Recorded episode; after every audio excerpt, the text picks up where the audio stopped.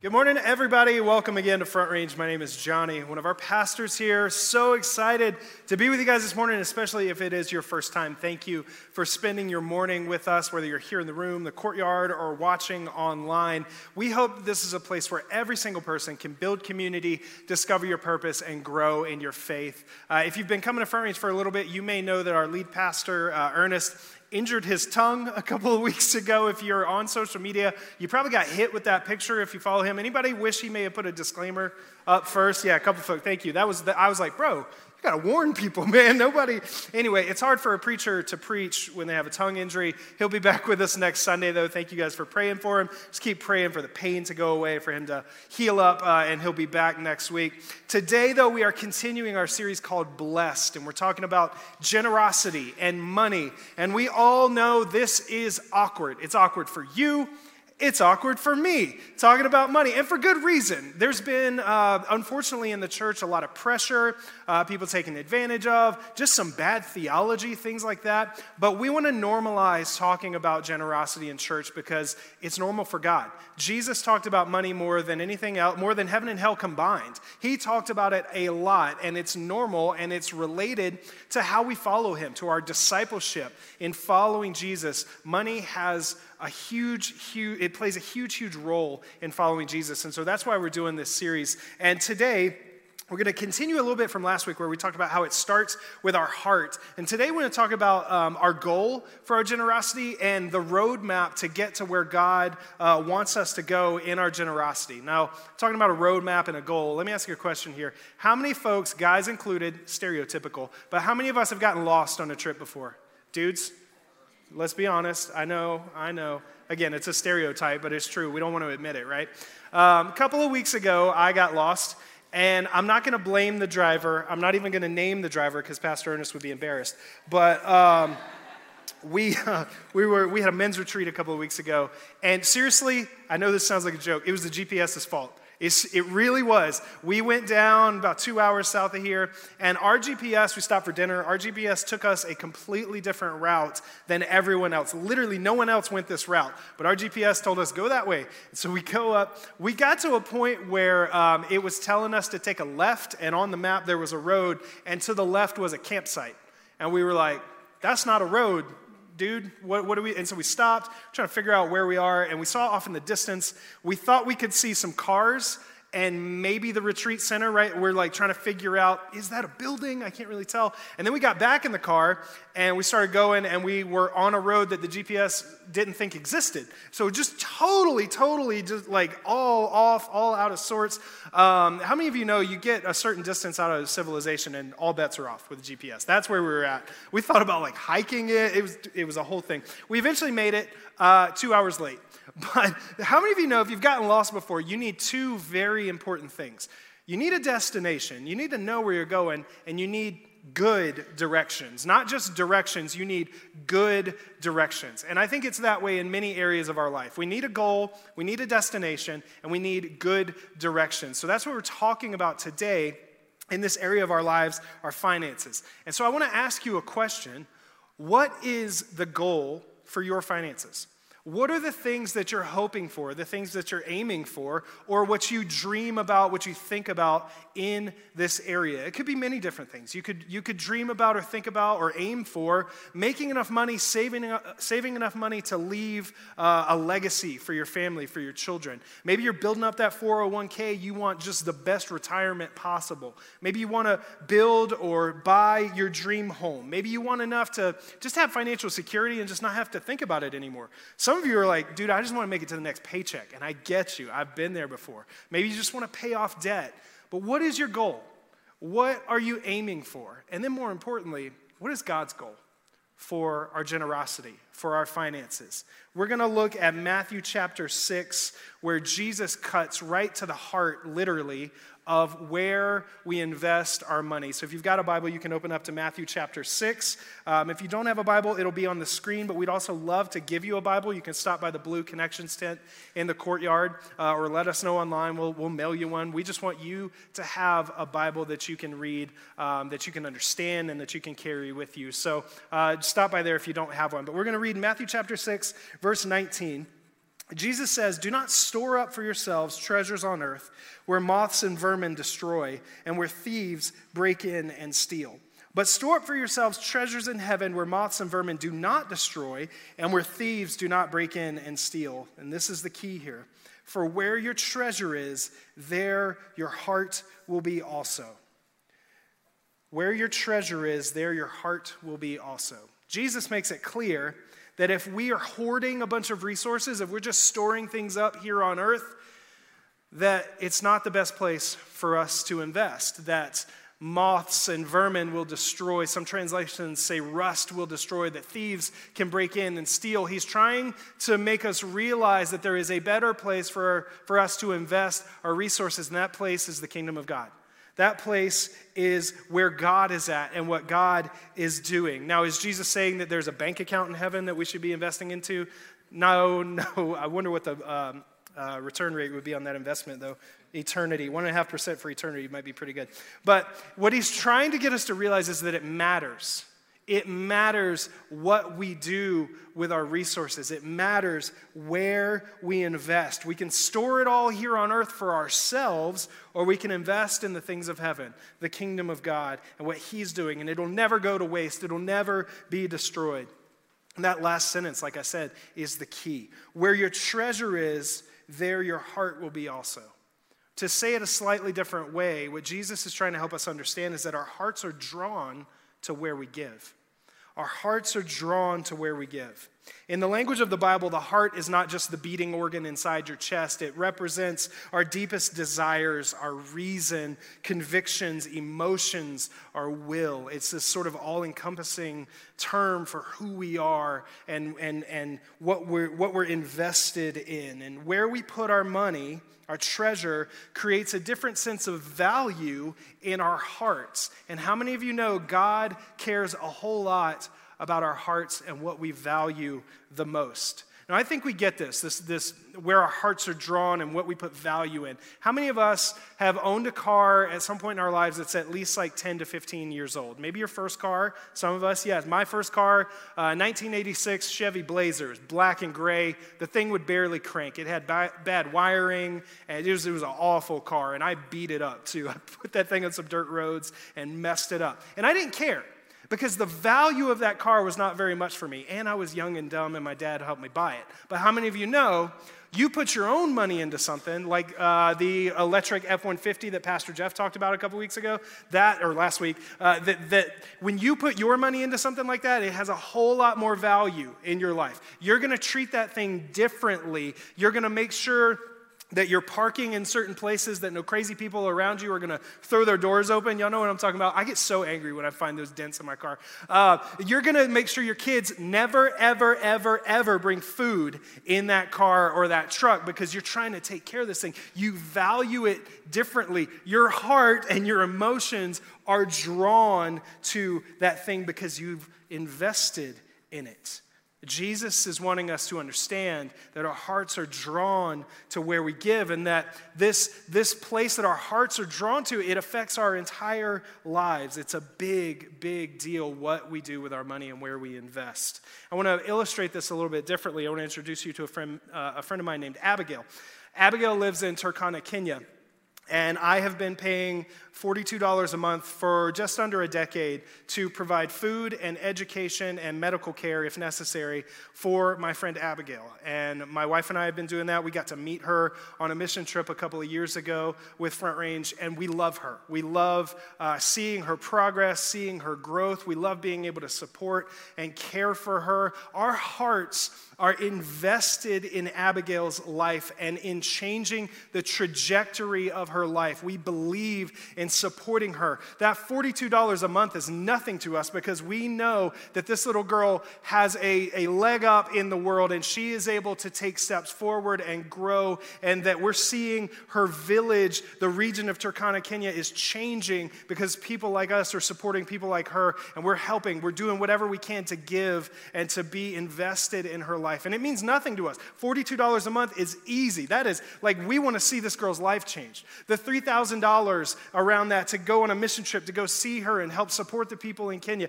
no big deal for us. We are invested in their lives and we want to give in order to see God move in their lives and to see his kingdom come on earth as it is in heaven in that region. We love being able to support her.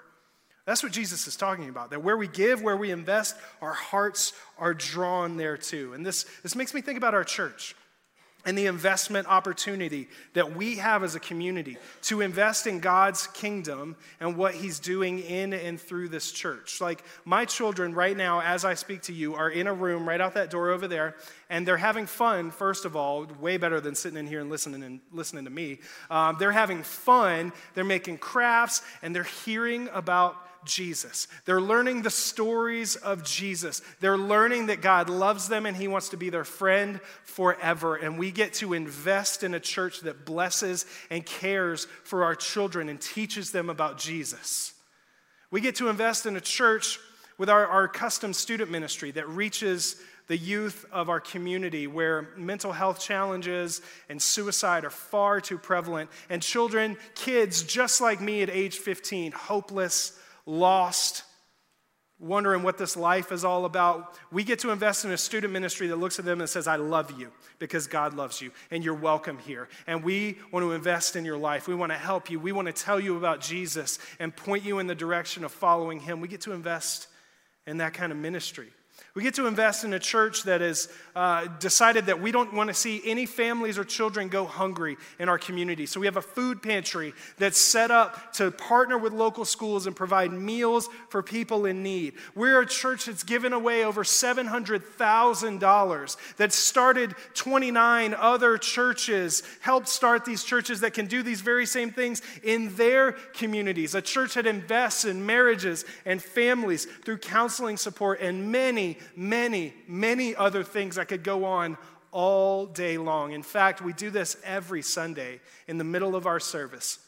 Someone gets up here and says, you are giving and it's making a difference. Thank you for your generosity. And we highlight different partners and people and opportunities and ways that we get to partner together and invest in the kingdom of God and make a difference in the world around us. If you're ever interested, you want to check out um, where my money goes. There's literally a page on our website under the giving tab that says, Where does my money go? And you can go and see the money that we've given away and the things that we've given to and the partners that we have. Check it out. I could go on and on and on all day. But if you, if you call Front Range your home, if you give here, you get to celebrate with us every week and say, I gave to that.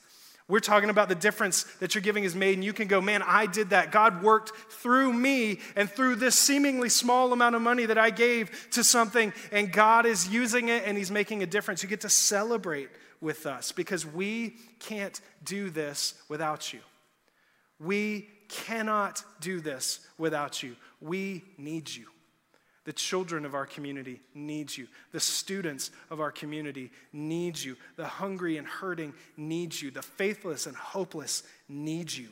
We need you to not store up your treasure here on earth just for yourself. We need you to make a choice to invest in the kingdom of God, to invest in what He is doing, and to move in power through what we give to Him. And really, what better return on investment is there than investing in God's kingdom? And his plan A for reaching the world around us, the body of Christ, the church. What better way can we use our treasure? That's the goal for each of us when it comes to our generosity and what God has for us. It's to trust Him and to invest in the things of heaven, not just the things here on earth. But how do we get there? What can we, what can we use as a roadmap to get there? We're going to talk about something that we as a church call a giving ladder. We believe that there are steps that we can take in our generosity going from zero to sacrificial. And I'll outline the steps here in a second, but I want everybody to just look at me for a moment. If you tuned out, just eyes on me for a second, everybody online as well. Before we get into this, before we talk about these steps, I need you to hear me very clearly. We are not after your money okay? We talked earlier about how awkward it is to talk about money, and for good reason. It's awkward. People have done some horrible things. We are not after your money.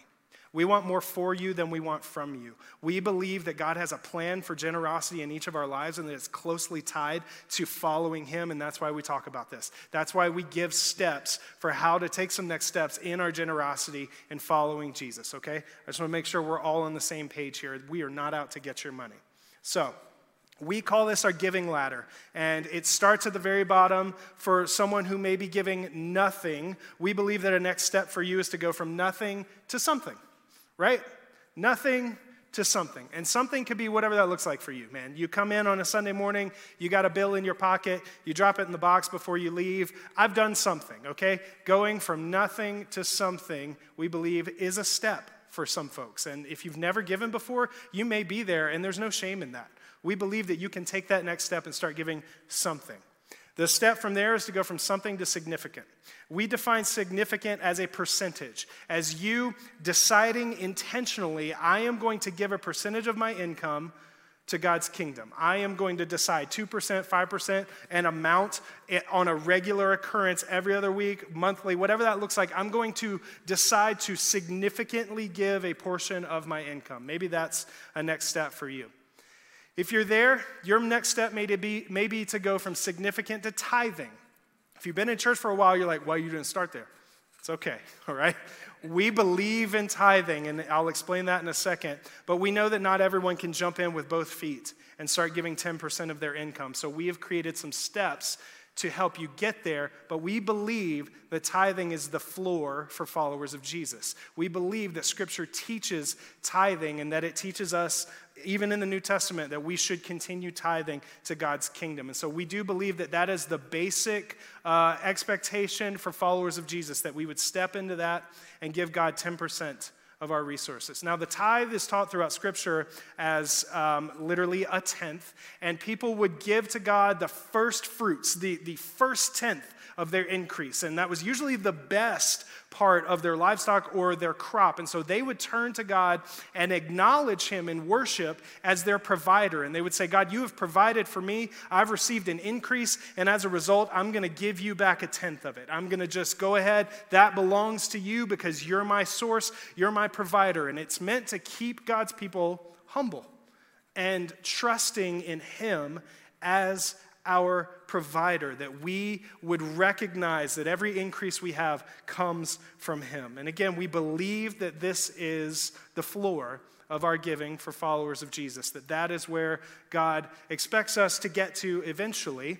But we also believe that that's not the end goal. Now, if you've grown up in church, you may think, or you may have thought that, man, tithing, that's it, 10%, done, I did what God expected of me. But it's actually more in Scripture. Not more of an amount, but more about your heart.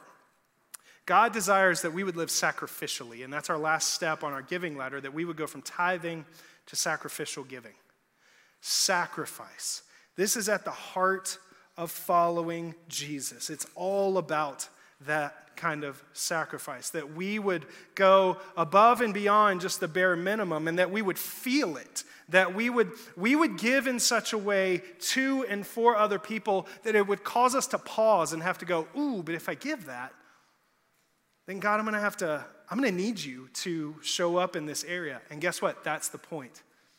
That we would turn to God and go, Lord, I feel like you're calling me to sacrifice in this way to support these other people to support this cause, to support your kingdom and what you're doing, but I'm going to need you to show up and help me in this area. He desires that we would live and give sacrificially. We are called as followers of Jesus to deny ourselves, to die to ourselves, to follow Jesus. And where are we following him? The cross, where he gave everything for us because, don't miss this, his heart is drawn to you. His heart is drawn to you, and he gave to be in a relationship with you. Giving is an act of intentionality, it's an act of sacrifice, and it's an act of worship to surrender what we have and say, God, I'm going to trust you. I'm going to give back to you and ask for you to move in my life. And you may be thinking, Johnny, this is great and I'm with you and I want to do this, but things are tight. How do I do this? How, I, I need some help here. And I get that. And that's where we're going to go next week. We're going to get super practical next Sunday. So join us for that. But today, we want to issue a challenge. We want to ask you to just take a next step in your generosity. And let me pause because if you're if you're a kid watching online, if you're a student watching online or in the room or in the courtyard, you may be thinking like, "That's great, uh, you know, I, I don't have a steady income or I get an allowance." But man, what what would be better than building into your life right now steps of generosity and building into your heart this idea that God is your source, God is your provider, and giving is something that He calls each of us to do? There would be nothing better to me. I wish someone had taught me as a child the value of sacrificial giving for other people. This would be huge if you're a child or a student listening to this. Just don't count yourself out, is what I'm saying. So, I've showed you our giving ladder. What I want to do is ask you, everybody in the room and in the courtyard, uh, grab the pieces of paper that are under your seat. If you're watching online, we'll uh, put a link in the chat to this. This is what we want to invite everybody to be a part of today. This is a 90 day generosity challenge. We want to ask you to spend some time praying this morning about where you're at in this ladder, where you're at in your generosity and what next step you can take. This is between you and God, okay? We've got a spot for name and email on here, but please hear me clearly. No one is going to be checking on you, all right? No one is going to be going, oh, you said you're going to do this, but you didn't do it. No one's doing that. We have a spot for your name and your email on here because we want stories. 90 days from now, we want to follow up and say, let's talk about this challenge and what God did. Can we hear how He moved, how He spoke, how He changed things? What did He do in you? What did He do through you? We want stories of how God changes our lives through generosity. And so we're asking you to commit to 90 days, to commit to this challenge for 90 days, not six months, not a year, nothing like that. Imagine what God could do if each one of us said, I'm going to go from where I'm at right now to the next step. I'm going to take a step closer to God's heart and God's desire for generosity in my life. Imagine the things that we could fuel, the things that we could fund, the change, the life change that we can see through different opportunities. God is our source. God is our provider, and He has a plan for how we respond to that. So, would you guys spend the next couple of minutes as we go into response time and just consider where you're at? I'm going to tell you what to do with this card in just a minute. We're going to ask you to take a next step and to do something with this. But just pray and say, God, where am I at? And what do you want me to do with this challenge today? And here's the deal this whole generosity thing, at the heart of it all, is the gospel. At the heart of it all is the fact that God loved us so much that he sent Jesus to die for us. We love because he first loved us.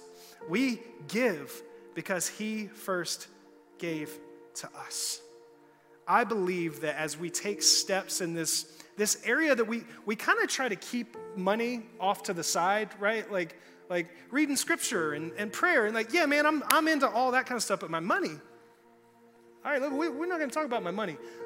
But if we take steps in this area, if we more closely align with God's heart of generosity, I believe we are drawn closer to Him. That where we invest, where we put our resources, draws us closer to Him, to, to when we're investing in His kingdom and in His church. So let's do that together. Let's take this challenge together and let's see how God moves. Let's pray. God, we thank you so much for the opportunity, Lord, that many of us, we can sit here knowing how blessed we are and that you've provided for us, many of us generously, God. And Lord, we now want to turn our attention to what you've given to us and ask what you want us to do with that. Lord, you've given to many of us for a purpose. You have plans for each of our lives, including our generosity. Speak to us right now, God. Speak to us and guide us on how we're to live in this area according to your will, according to your word. God, I know that as we're talking about this, there may be some folks watching online or joining us in person that's like, man, all, all this money talk is great, man, but I just need some hope right now. I just need some peace. I've made a mess of my life. I need help. I didn't come here today to hear about money. I came to hear about life and something that's going to change my life. And I get that. And we're so glad that you're here. And the thing that you're looking for is a person. His name is Jesus. And as everybody's heads are bowed and eyes are closed, I just want to speak to those folks today who may have shown up and you just need some hope. I believe that that can be found in Jesus. And I want to invite you to take some steps to give your life to Him, to surrender wherever you're at this morning, to say, God, I have tried to make things happen on my own. I've tried to make something of my life and I've messed things up and I'm empty. Whatever I've been trying to do, whatever I've been seeking, it has not given me what I've been wanting out of it. I feel empty. The world is a mess. I'm angry. I'm anxious. I'm stressed. I need peace. If that's you this morning, I'm not going to embarrass you or ask you to call, come forward or any of that. I want to pray for you. I, I want to invite you to follow Jesus. Would you just slip your hand up with me? And we'll pray together that God moves in our hearts and in our lives. God, I thank you for these folks this morning. Lord, we do come to you with all of that stuff, all of the junk of our lives. We lay it at your feet. Save us, Lord. God, we want to trust you for our salvation. We want to put our hope and our faith and our trust in you. Jesus died on the cross for us to pay the price for our sins, to restore our relationship to you, God, and we receive that sacrifice. We trust you. Lord, we want to start taking steps today, whether it's just one step, one right after another, God. We want to start following you and living in the way that you have called us to live. And we're going to mess up, we're going to fall back, we're going to do things wrong, God, but we need your help. Lord, I ask for you to fill us with your spirit, empower us to live the life that you have called us to live for your glory, God. And we thank you. In Jesus' name we pray. Amen.